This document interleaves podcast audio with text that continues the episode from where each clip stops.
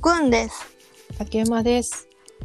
なんですってクソデカ感情がなんですっていやー、これ聞いてる人はクソデカ感情っていう単語を聞いたことがあるだろうかどんなミステリー小説の入りだよいやー、まあね、オタクの間で便利な言葉としてクソデカ感情っていう単語がたまに見かけるんですけど、見たことはありますね。まあ、おそらくこれ使う人によってだいぶ定義違うんですよ。うん。で、私は今回このクソデカ感情が素晴らしく描かれた映画の話をしたいんですけど。ああ、なるほどね。うん。まず私的の竹馬的クソデカ感情の定義をちょっと触れておきたくて。お願いします。まずは定義づけから入りましょう。まずは定義づけからなんです。うん、まあ、映画とかドラマっていうと、その主人公なり一人の人物が、うん、誰かもう一人とか、その、うん、対象に羨望とか尊敬とかっていう感情を、うん、まあ、はじめ抱いていたりするんだけど、それがだんだん執着とか、それを超えて嫉妬、その人物自身に対する嫉妬とかに変わっていって、うん。まあ、もともとそこにあったのは愛情だったはずなのが、こう憎しみに変わっていくみたいな感じで、ほうほうほう。で、最終的にその感情をこうコントロールできなくなって破滅をもたらすっていう、うん、そういう感情のことです。なるほど。はい。まあ、割と物騒な感情の話をしましたけど。で、いや、このクソデカ感情映画をね、うん。何回か前になるかわからないですけど、前の回で、うん、今年買って良かったものの話をしたと思うんですけど、しましたね。うん。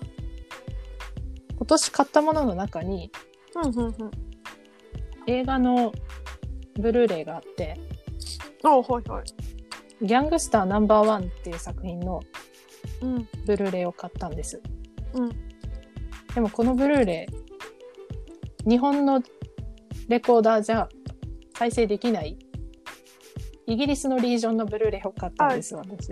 はいはいはいはい。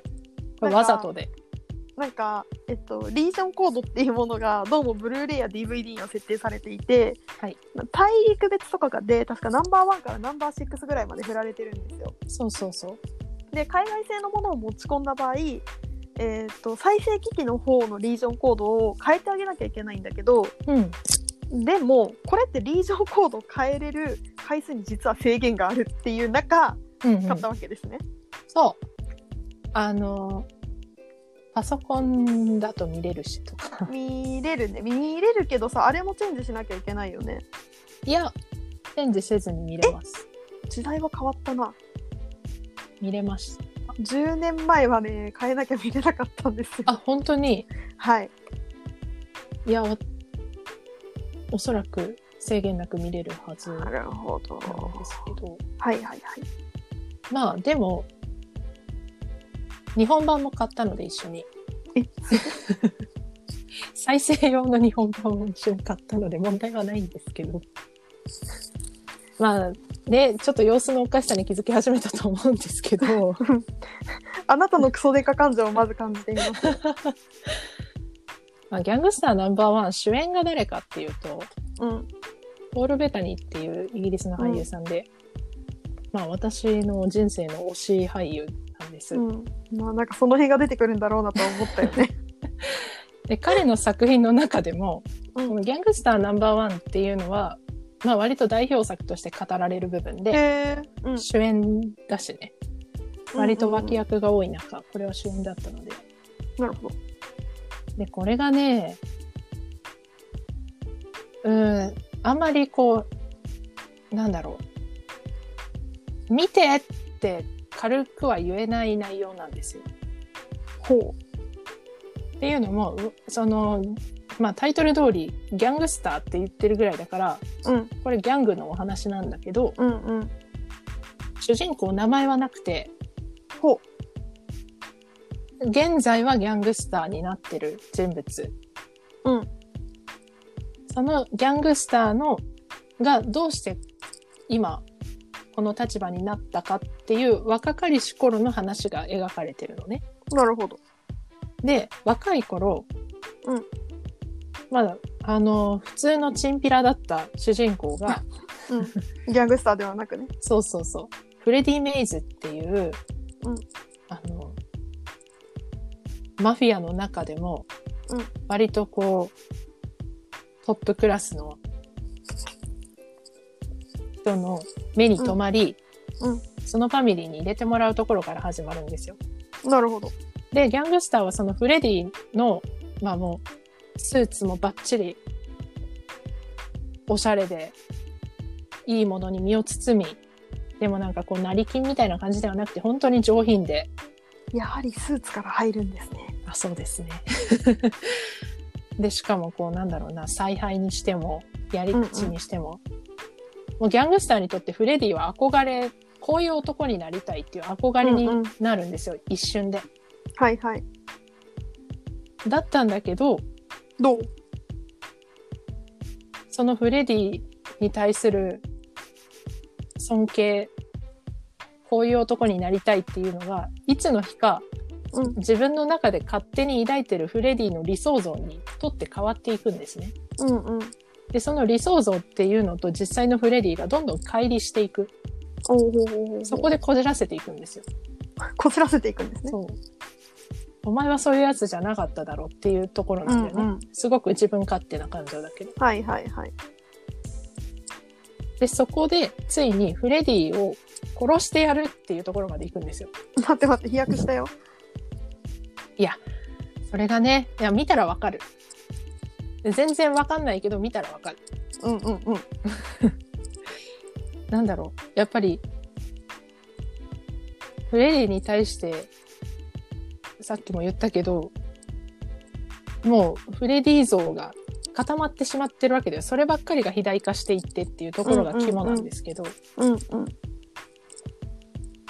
でもまあフレディ殺せないんですよ。ああ、そうなんだ。うん。死なないけど、刑務所にぶち込むことはできた。できた。ギャングスター自身がやったことではないけど。ああ、なるほどね。結果としてね。そう、結果として。で、現在、そのフレディの後釜としてそのギャングスターが、うん、そこに君臨したんだけど、はいはい。でもやっぱり、どれだけ上等なスーツを着ても、うんうん、どれだけそのポストについても、うん、中身は空っぽだったっていうところで、人はついてこないし、うん、もうしのぎの経営もうまくいかないし、うんうん、で、理解者になってくれるような友達もいない。うんうん。で、そんな中、フレディが出所するんですよ。ほうほうほうほう。ついに出所する。うん。30年経って。で、ギャングスターはそんなフレディを呼び出して。お。その時に、はい。これは見てください。っていうね。っていうね。なるほどね。ほう、うん、なんでしょうね。まあ、やっぱり、勝手に、羨望の念を抱いて、勝手にその理想を押し付けといて、それが憎しみに変わって自滅するじゃないけど、破滅をもたらすみたいなのって、うんうん、本当に、うん。うん、なんだろう、気持ちのいいものではないんだけど見ていて、うんうん、ただそういうこう人間の愚かしさみたいなものが描かれるところがすごく、うんうんうん、作品としてグッときてしまうんですよね。なるほどね。全く共感はしないけど。っていうのがね。少なからずな、そういう期待値を上げすぎてしまうとね。そうそうそう。そういう現象は得てして起こりますよね。ちなみにこのフレディ・メイズ役は、はい、デビッド・シューリスが演じていて、はい、ハリー・ポッターのルーピン先生ですね。はい、あんなもう穏やかのゴンゲみたいなはい人がマフィアのトップやってます。最高ですね。上等なスーツに身を包んであんなボロキレみたいなロープだったのに、まあ、キラキラな格好でメイフェアをねカッポしてます。メイフェアってロンドンの中にあるエリアなんですけど、高級街、超高級街ね、銀座みたいなやつねそうそうそう、見るカッポしております。これさ察してるんだけどさ、はいDVD とかで全部買ってるじゃないですか。はい、オンラインでは見れません。もうここまでなんか百聞は一見にしかずみたいな話をされながらレンタルかな。あ、そうね、レンタルに走ってください。実家に帰るまでにどこで借りれるのか見とこうね、前の回でも言ったけどやっぱこういうのは取りこぼされますから、配信からこう人を選ぶ、やっぱ興行収入がいい映画じゃないと そこまで乗ってこないっていうのはあるかもしれないですよね。そうそうそう。あとね、一つものすごく注意点を言うのを忘れてた、はい、これは本当に注意点なんですけど、はい、残虐描写があるのでそういうのが苦手な人は見ない方がいいです。これは本当にきついので、ああなるほど、うん、痛いので、痛いシーンがたくさん出てきますので、うん、そういうのが苦手な方はこう軽率に見たりするとちょっと引きずるかなと思いますし、気分が悪くなったりするかもしれないのでそこは気をつけてください。なるほど、ちょっと一旦コクーンも見ていきます。うんうん、一応割と体勢はある方だと思ってはいる。まあ、コクーンはね割とホラーっていうかなんだ、うん、ホラースプラッタ別に、あそうスプラッタ大丈夫です、似てるイメージあるので了解です。はい、そこだけは注意ですね。わかりました。あれで結局さ、なんでさイギリス版とさ日本語版買ったの、うん、イギリス版はブルーレイで、うん、日本版は DVD しか出てなくて、うん、ブルーレイの方が画質がいいので。でも日本語版も買ったの？日本語版は気軽にテレビの大きさで再生できるのと、あ、そういうことね。あと日本語字幕付きで特典映像とかもあるので。ああ、なるほど、特典映像もあるんだ。はい。なるほどね。ではどうぞ。なんだろう、すごくこう。万人を納得させる理由はないです。あ、大丈夫です。そういう生き物なので。鑑賞用と言っても過言ではないぐらいなので。あ、それはねありますよね。はい。ではではありがとうございました。ありがとうございました。